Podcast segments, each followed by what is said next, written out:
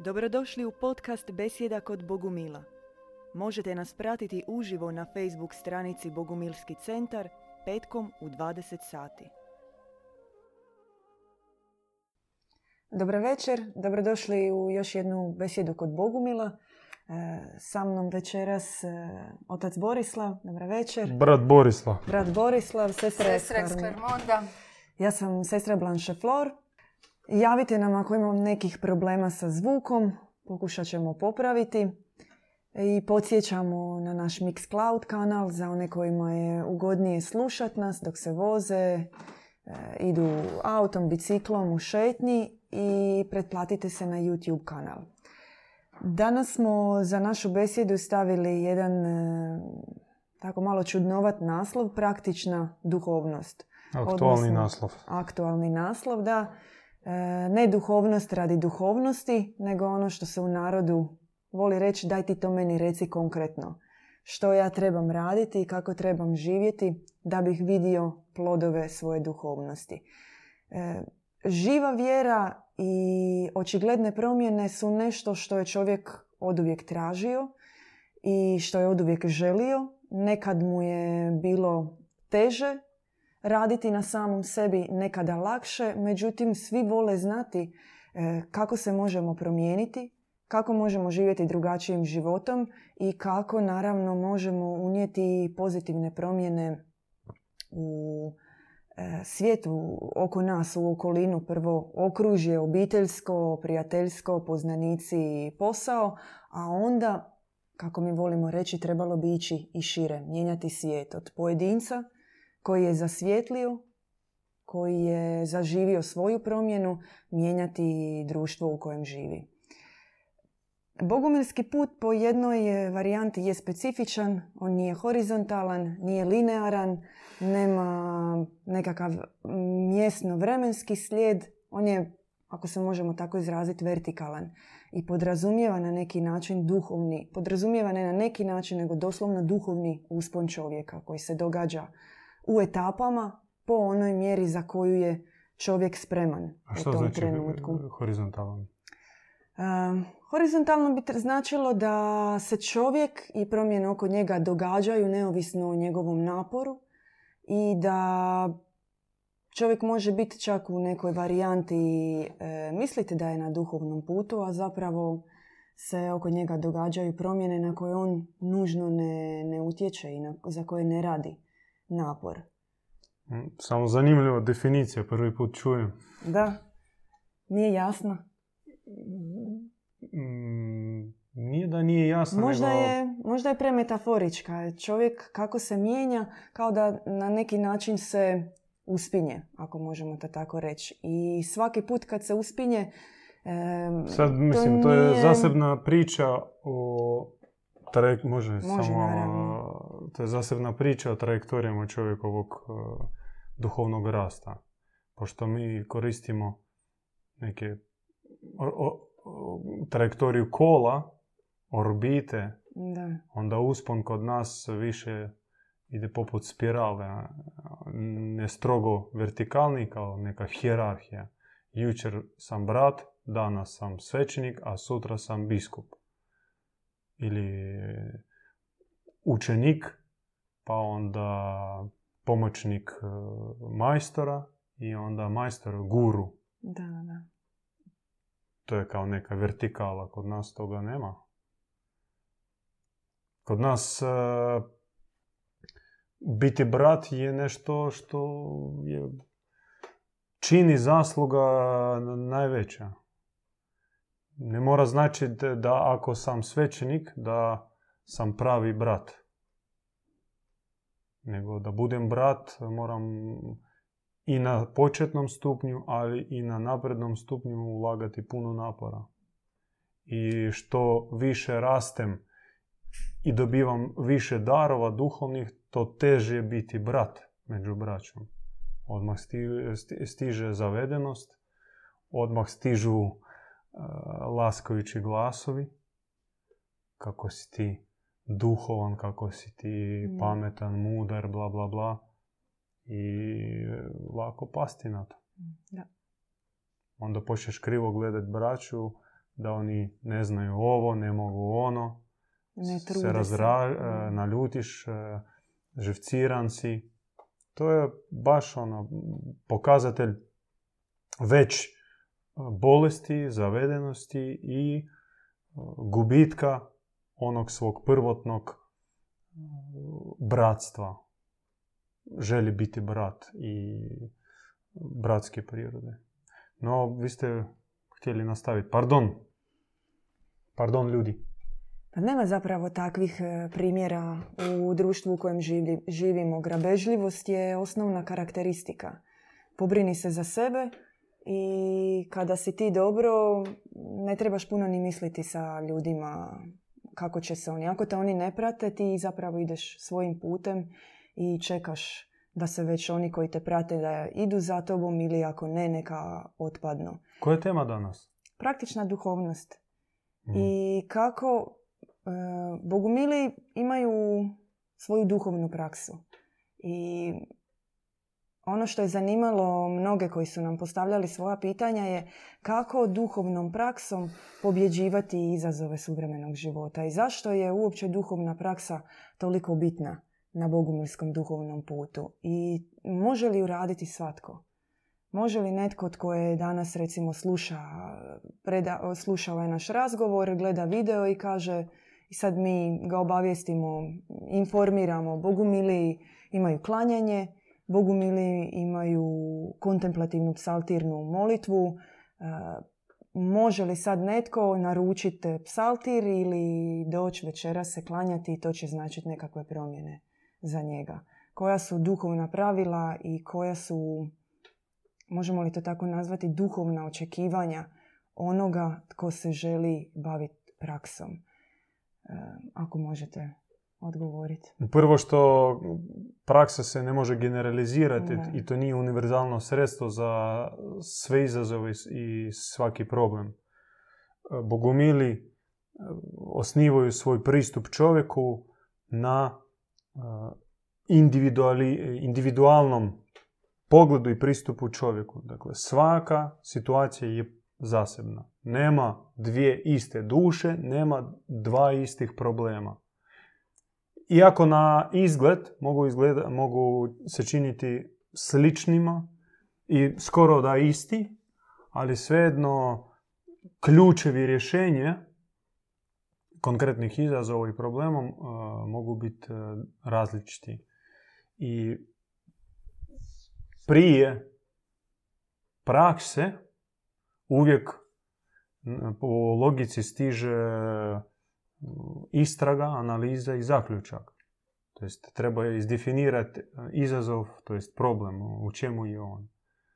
Kao kod liječnika. Bogomili često se osvrću na mm, praksu liječništva, e, pravih liječnika, ne mislimo na one medicinske mafijaše i aferiste, nego baš prave liječnike od Boga. Znači, prvo kad dođeš moraš, on nikad ne kaže tebi evo ti lijek, probaj pa ćemo vidjeti. Bježi od takvog liječnika i bježi od takvog svećenika koji će tebi odmah uh, davati neku praksu ili od gure uh, slično. Ne. Prvo idu ciklus besjeda, razgovora, povjerenja, otvaranja i kristaliziranja problema koji stoji ispred mene. I duhovni pomoćnik od ko- koji će po- poslije kasnije dati neke upute, pomaže meni iskristalizirati one točke na koji mogu djelovati da riješim konkretni problem. To je sasvim univerzalno, logično i sad ne otkrivam vam Ameriku u tome. No to je važno naglasiti i zato kod nas, kod mene možda izaziva osmijeh na licu kada neko dođe, čovjek kojega jedva znam, i odmah traži praksu. Daj mi praksu.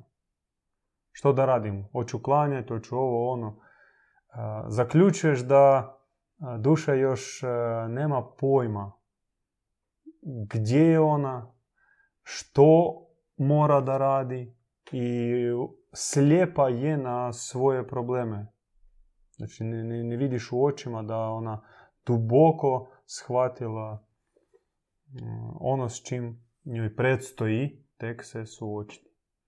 Želiš ti nešto reći, Farmona? Da, kad nakon nekog vremena kad mi uvidimo da imamo neki problem, dalje razgovaramo sa našim duhovnim ocem, odnosno On još nije naš otac. sa, sa bratom. Otac, pazi, e, mogu ti ukrast mikrofon, e, otac je samo za onoga koji ga posmatra takvim. Recimo, Blanche Flor je rekla otac Borislav. Ti se povjeravaš meni i smatraš e, svojim duhovnikom. Da. No za drugog čovjeka, za novog čovjeka ja ne mogu biti otac.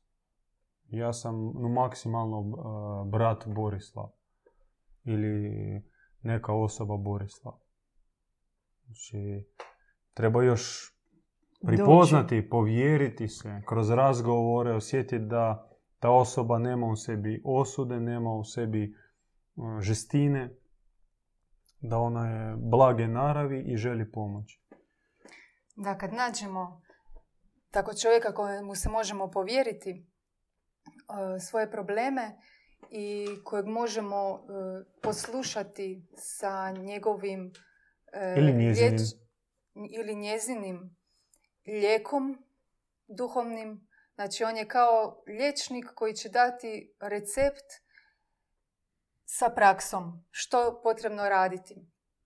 I duša da bi se znači, riješila taj problem, e, radi praksu koju stvarno u našoj bogumilskoj zajednici je ona širokog spektra i svako može za sebe e, također mm, Zašto? naći- Valjda tamo iza ekrana već žuljaju. Pa daj praksu, objasni praksu konkretno. Aha, Vi imamo, hodate o- sve okolo.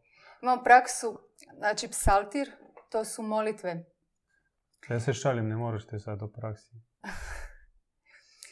Uglavnom, e, taj ključ, taj lijek koji daje duhovnik, on je e, jako moćan ključ za rješavanje tog problema. I ljudi će vidjeti brzo nakon vrlo kratkog vremena plodove. Ako nema plodova, potrebno je ispitati, malo izanalizirati u čemu je problem. Mora se naći, znači, e, moraju biti plodovi. I tad ćete znati da ste na pravom putu i da možete ići dalje. Možda su nas pitali konkretne, za konkretne primjere, izazove, probleme. Može. Hvala. Kakvi su izazovi? Izazovi su danas na poslu kako ostati dobar i Na poslu? na primjer na poslu konkretno je bilo pitanje e, vlada pohlepa, Sa, koristoljublje. budal, sa budalama i Ne idiotima samo bu- ostati dobar? Ne, ne samo budalama i idiotima, nego sa nekim ko ti baš želi napakostiti. Tko želi u svom S ambicioznom... takvim ne treba biti dobar. No, jasno. S takvim treba stupiti u duhovnu No, borbu. E to, ono što ljude zanima, e, kako sam ja stekla dojam, kako sačuvati svoju dobrotu, nutarnji mir, a istovremeno pružiti otpor. A to Tako. dolazi do problema krive definicije dobrote. Mhm. Često dobrotu poimaju kao uh, onaj dobrica, nasmijanovi, blage takve ton glasa, uvijek on među mačkama, golubima i takav, uh, njega možeš gaziti, tući i kao da to ideal dobrote. Mhm. U tome je aspekt dobrote, ali ne samo. Pazite, i e, sveci i veliki odabranici i sam Krist, oni su znali postupati dosta Da. radikalno. Da. Ali to je bila dobrota. Mhm. Samo ona je puno mm, paradoksalnija, neočiglednija za profane i, pros- Mhm. i prosječne, prosječne ljude.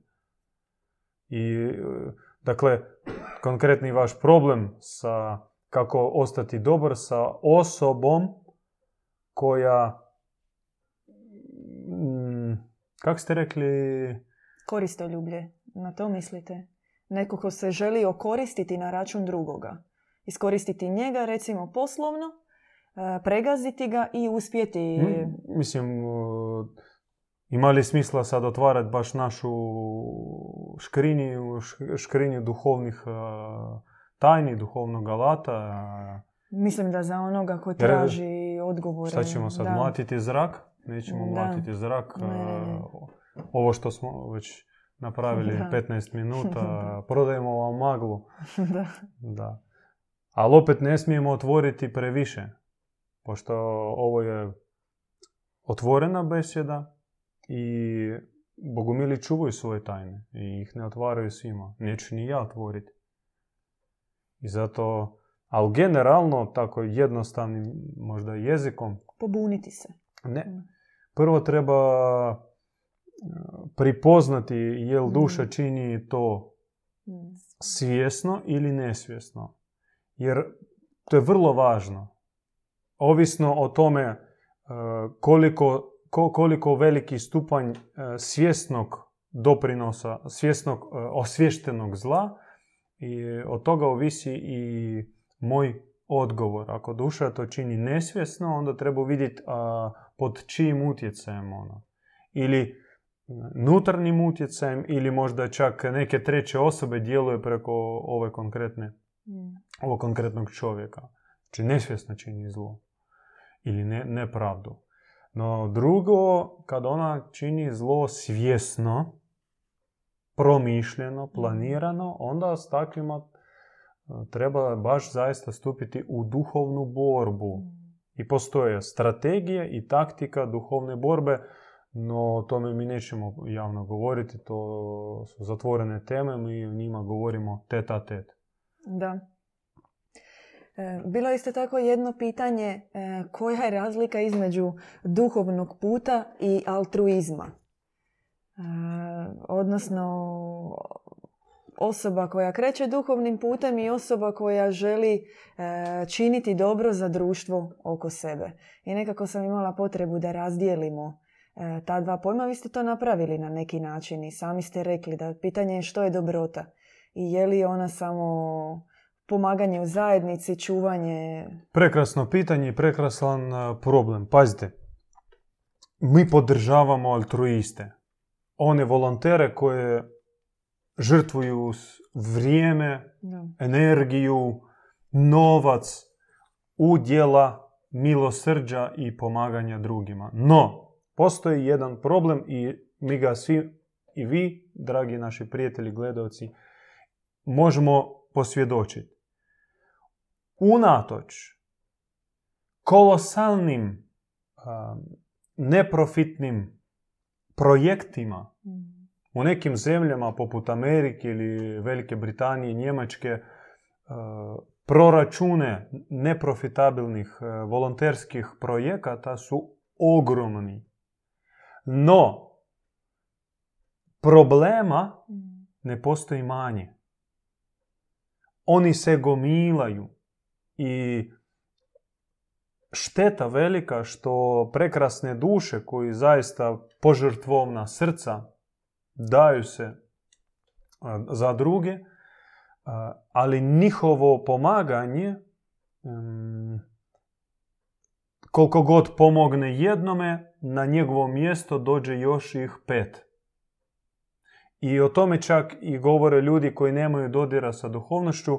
Pazite, recimo problem konkretan sa imigrantima Mm. u Americi. Oni svake godine primu ih otprilike od pola milijona Pola do milijuna. i kao da pomogne ovom milijunu da se zbrinu, da uh, ne budu gladni. I, a u onim zemljama iz kojih dolaze ova radnička e, migracija, pojavi se u međuvremenu za jednu godinu ih pet. Mm. I tako za pet godina bogata zemlja i požrtvovna zemlja, mislim, e, ipak primaju, koliko god e, vi možete kritizirati e, politički vrh te zemlje, ali pomažu ljudi, pomažu platnici poreza, Da. pomažu obični ljudi.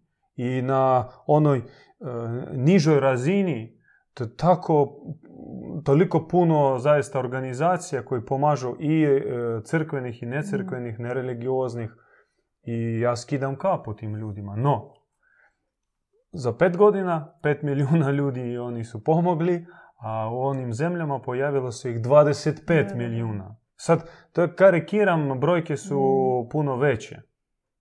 Dakle, nema rješavanja problema. I očito postoje pitanje da vratiti se treba na prosvjetiteljstvo i poučavanje ljudi. Da treba mijenjati ljude.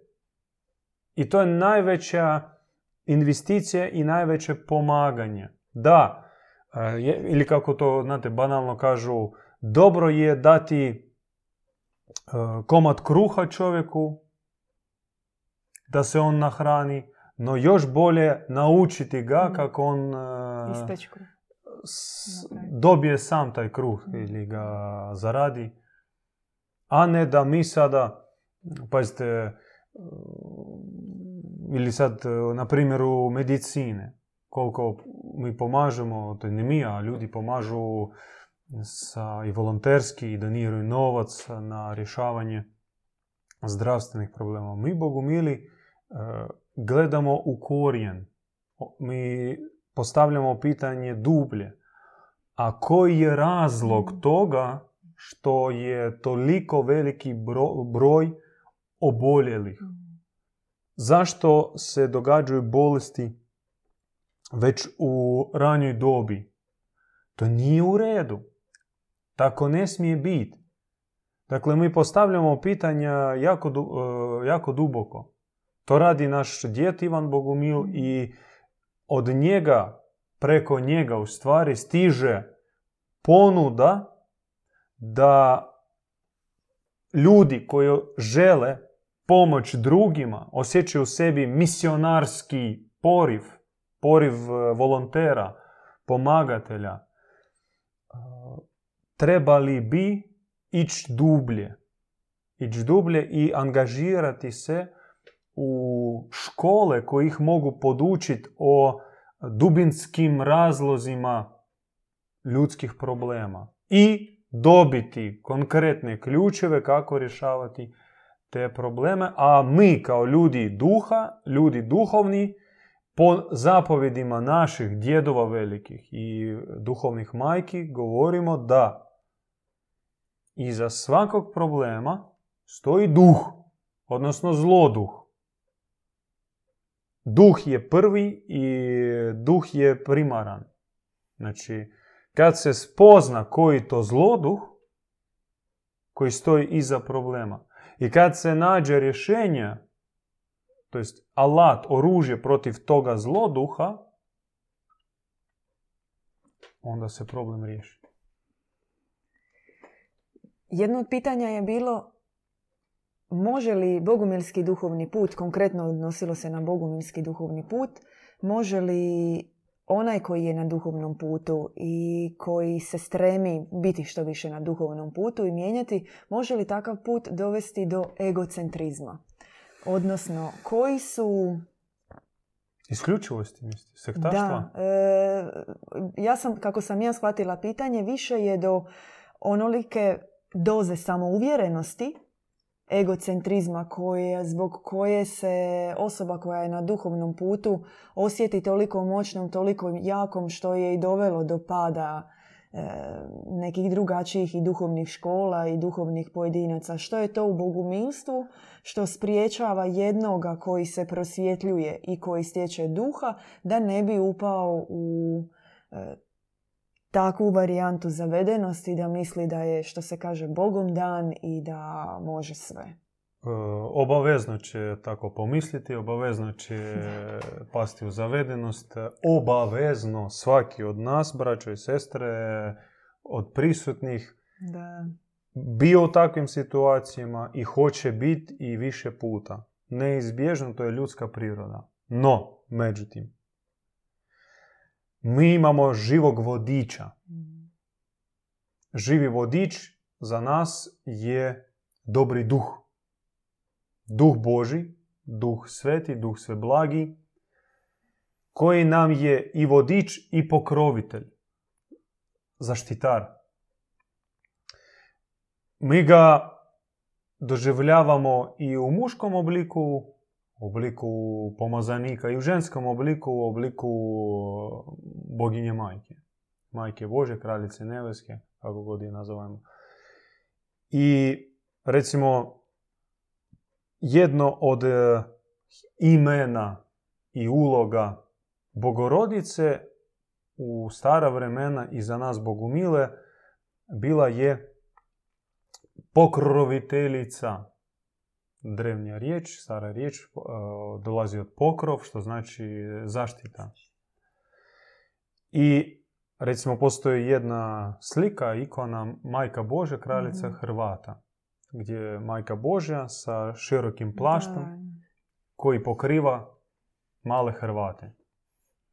I inače, ljude koji priteću pod njenu zaštitu, koji ufaju u njenu pomoć i ona daje svoj plašt. I duša, kada iznad nje stane ta zaštita, taj plašt e, bogorodice, doživi nevjerojatnu milost, milost zaštićenosti. Kao odjedanput svi problemi, svi udarci nestaju. I ona to jako cijeni, ona šalje poljubce bogorodici, zahvaljuje u molitvi, u, služenju. No međutim, polako počne prihvaćati zdravo za gotovo. To je neizbježno, to je naša priroda. Razbahati se kao dijete. Kad je u krilu majke, misli da je sigurno sve i uopće nema straha. No ne može biti stalno u krilu majke, ide malo pobić. Ali majka, zove, nemoj, nemoj. No ono je neposlušno, misli već da, da, da uopće zla ne postoji. I ne kuži po koji cijeni. A po cijeni što majka stalno pazi Da, da. nad djetetom. I ono trči, padne, razbije si nos i plaće. I tek skuži gdje je pomoć, gdje je zaštita, trči mami. I mama mu obriše suze, obriši blato i poljubi ga. Kaže, nemoj dalje. I on opet pazi, pazi, e, grli mamu, drži se za njenu suknju do sljedećeg puta. I to je naša isto škola. Dakle, e, toga se ne treba bojati da padnemo u zavednost, pašćemo u zavednost, e, no treba sebi uvijek podsjećati odakle nam dolazi osjećaj sigurnosti, Mhm. osjećaj zbrinutosti, zaštićenosti.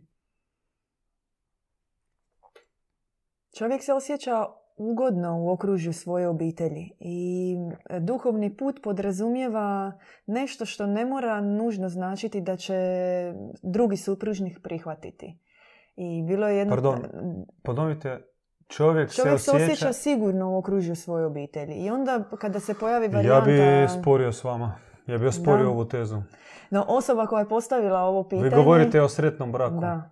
Ili onome ko misli da je u sretnom braku. Neki Statistika nam kaže, statistika nam kaže suprotno. No, 70% brakova se rastavlja. to je istina, da. Prvih brakova se rastavlja 70%. O kakvoj sigurnosti mi možemo pričati? Da. No, recimo od osobe od koje je došlo ovo pitanje je bila usmjerenost na to kako duhovni put može utjecati na obitelj, je li kako će drugi reagirati. No to je hipotetsko pitanje, znači govorimo o nekome ko nije krenuo duhovnim putem, no svejedno Dok postoji... vi o sebi recite, vi ste krenuli. Sve je bilo bolje. Sve je bilo bolje. Krenuti na duhovni put e, znači da danas živiš u jednoj situaciji, a sutra se okrenula za 180. I ti svjedočiš tome i ti to vidiš. I ti gledaš i ne možeš vjerovat e, da su se ljudi, da se tvoja obitelj oko tebe promijenila na očigled unutar 24 sata. I nema većeg svjedočanstva vjere.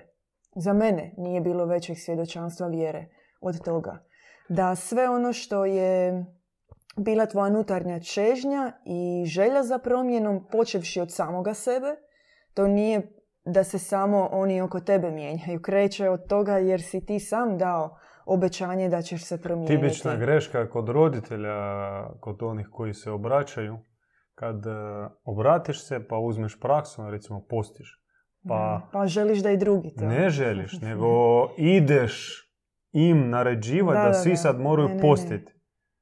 Recimo, u mojoj tako obitelji bilo moje babe, e, bile su u različitim, e, skakale iz jedne teorije u druge. Gladovanja, šta je bilo veganstvo, bla bla bla, no mi smo kao klinci bili pokusni kunići. Znači, ona isčita negdje ili neka prijateljica nju nešto na uho kaže, sad evo saznala sam super praksa, super neka metoda i ona dolazi umjesto toga da sama to tiho radi, ona sve testira na nama. Da, da. I, od, I kod nas u našoj školi bilo takvih primjera kada krenu neke sestre, od recimo kod nas postoji praksa kupanja ledenom vodom. A one krenu svoju djecu kupati. Mm. I to nasilu. Djete ne žele to, a ona nas ne treba demone iz tebe istjerivati. E, to je bolesno. Da, nemojte to raditi. Nemojte, ne, bez obzira koja je vaša praksa, e,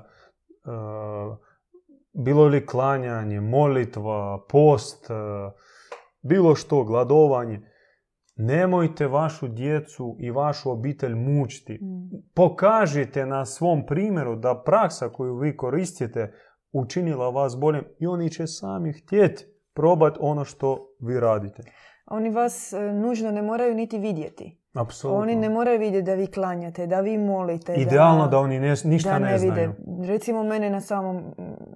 Nije me dijete vidjelo, nisu me kući vidjeli. I noću sam se budila i puno sam se noću molila i osjećala sam potrebu za tim. No kući sve, sve ostalo isto. Nije bilo niti u interijeru stana ikakvih promjena. Bilo je onako Čudna ko... mama, po noći mama se ninja. diže. Mama ninja se diže pali noću. svijeću, da. nešto radi Sjene tamo. po stanu su se vidjele. gata tamo. da, onako neki zvukovi, sad jel peče kolače ili nešto drugo radi. Ujutro se probude, kolača nema.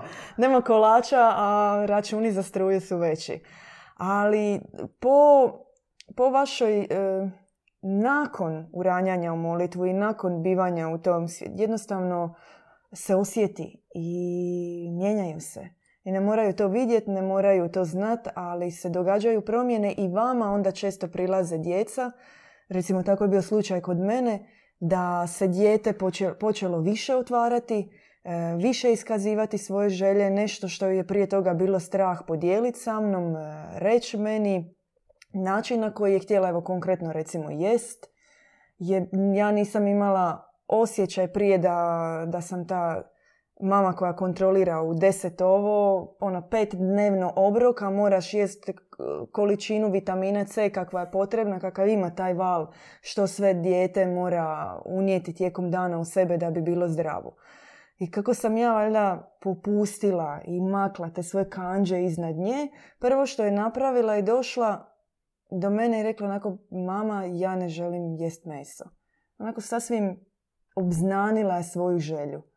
I to je krenulo od nje. Ja nisam više govorila moraš ovo, moraš ono. Ona je to je zdravo. To je osjetila sigurno, ali i dovoljno slobodno da priđe i da kaže. To je recimo jedan banalan primjer oko hrane. A, a na tome primjeru mnogi padaju. Da. Recimo naša braća vegetarijanci ili vegani često idu nasilu, tjeraju svoju djecu da se im pridruže ili neke religiozne škole koji živu po strogim pravilima, da, roditelji, na isti način stiskaju djecu, stišu djecu.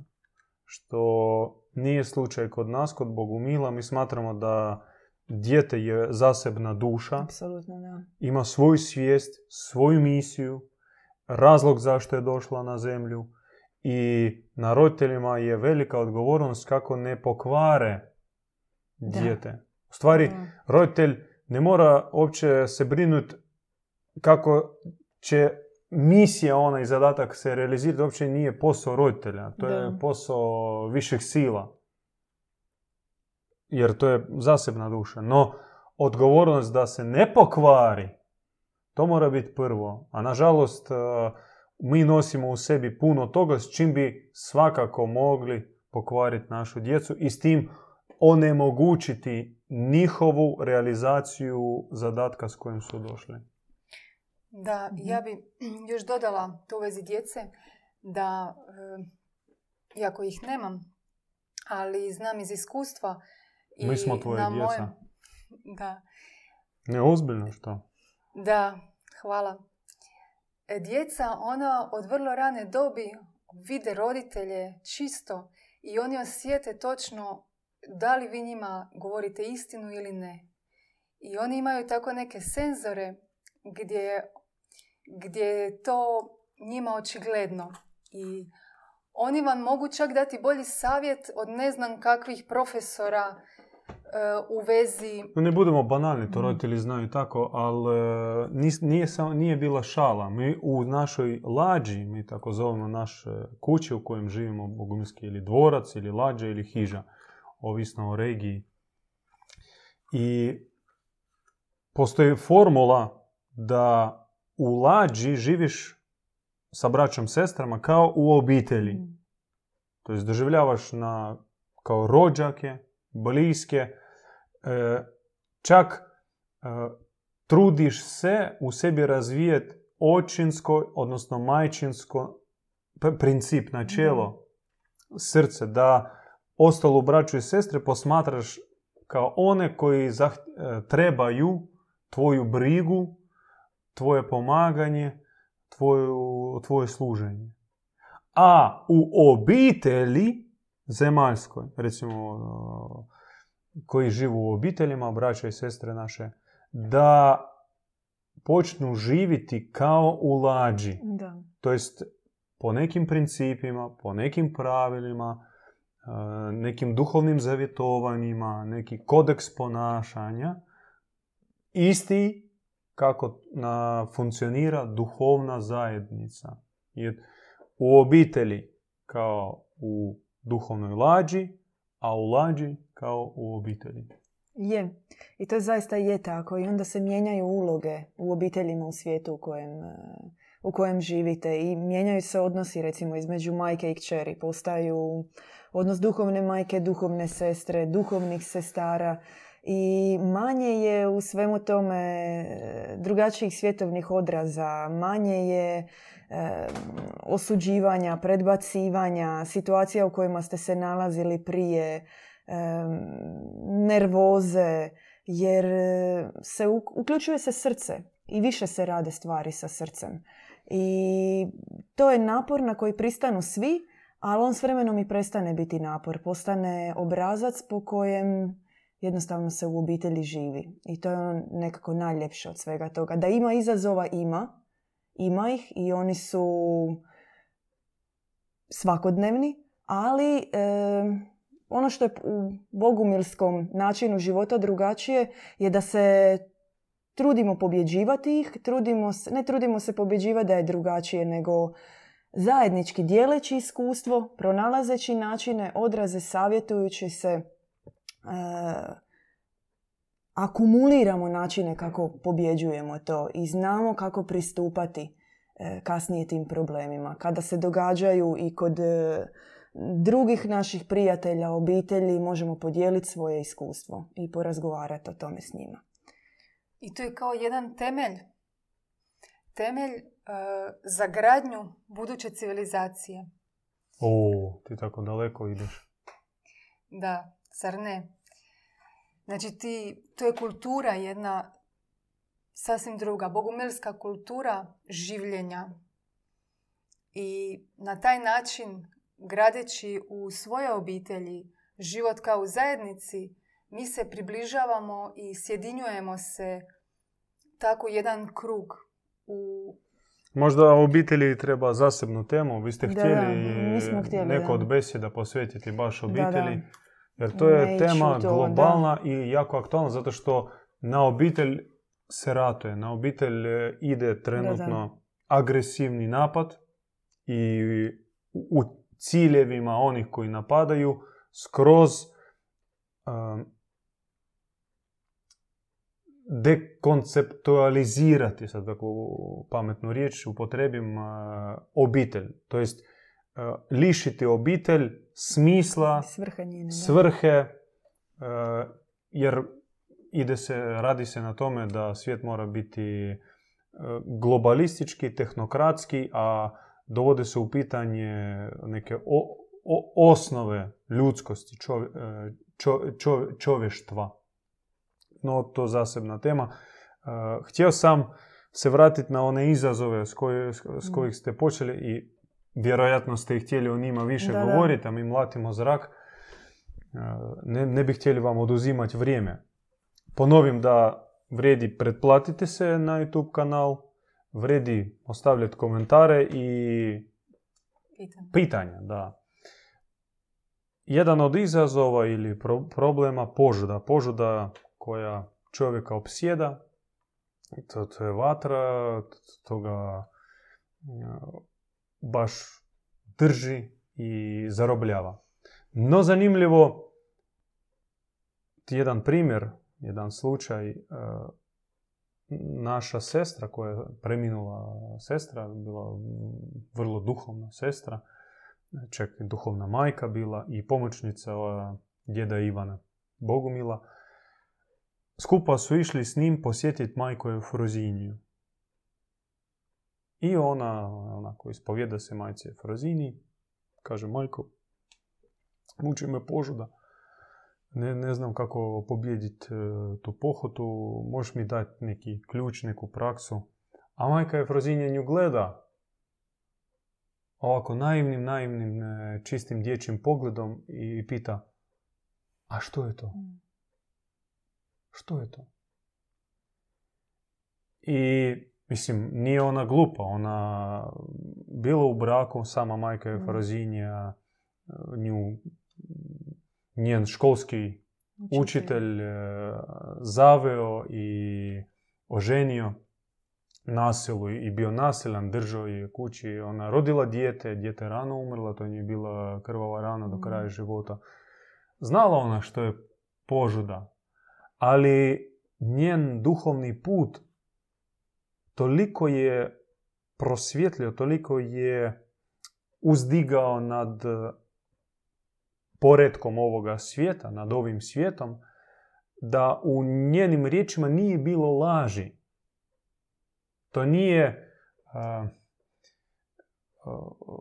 gluma, nije to poza, poziranje, kao da o čemu ti pričaš. Ja sam tu takva svetica. Ne, ona s tim naivnim riječima izbrisala sve napade i sve strasti naše dragoj sestri. Mm dostići tak, tak, takve, takvog stupnja nevinnosti i, i čistoće je zadaća Bogumila. I kao što mi idemo i treba ići kod liječnika sa zdravstvenim problemom, kod onoga koji sam zdrav i koji je pomogao ljudima. I mi takve tražimo, se raspitujemo i kad nađemo sretni smo. Tako treba i tražiti duhovnu pomoć, pomoć kod onoga koji praktično to pobjedio, ima rezultate i vlastite, to jest dostigao savršenstva, ali i pomogao drugima. To je, mislim, abeceda. Da, i još možda samo za kraj bih nadodala, i kad dođemo kod takvog liječnika i kada nam on da dijagnozu i međutim nakon dijagnoze daje i što nam je činiti. I na kraju dana na nama je što nam je činiti. I možemo doći kod najprosvjetljenijeg, najozarenijeg liječnika koji je sam pobjedio i koji zna, ali živimo u svijetu slobodne volje i na kraju je na nama. Hoćemo li mi kad izađemo... Ja bih pre prefrazirao da nas dovedu kod takvoga. Da, ili nas upute na takvoga. Puzajući dođemo. No ako nema želje, ne možeš čovjeku pomoći. Ne može se pomoći onome koji ne traže pomoći. I uh, želja, a bolje reći čak žeđanje je presudno u cijeloj priči našoj. Onaj koji žeđa za nečim, taj će i dobiti. Da. Koji žeđa za novcem, taj će doći do novca. Onaj koji žeđa za uh, svojim poslom, taj će dobiti posao. Koji žeđa za znanjem, akademskim stupnjem, taj će ga dobiti. Mm. A onaj koji žeđa za svetošću i savršenstvom, Da. taj će do njega doći. Ne bih nadodala više ništa. Prekrasan završetak. Hvala oče Borislave. Hvala Brate sestre. Borislave. Brate Borislave. Malo teško moramo se mijenjati. Hvala tebi. Žeđam promjenu. Hvala sestra Ex Clarmonda. Posjećamo na sljedeći petak još jednu besjedu i naravno kao što je rekao brat Borislav, pretplatite se na Mixcloud, na YouTube i šaljite svoja Hit the pitanja. button. Da. Vaša pitanja nam puno znači. Ako vas nešto zanima, šaljite, organizirat ćemo besjede oko toga. Veliki pozdrav svima i vidimo se. Slušali ste podcast Besjeda kod Bogumila. Podsjećamo da nas možete pratiti uživo na Facebook stranici Bogumilski centar petkom u 20 sati.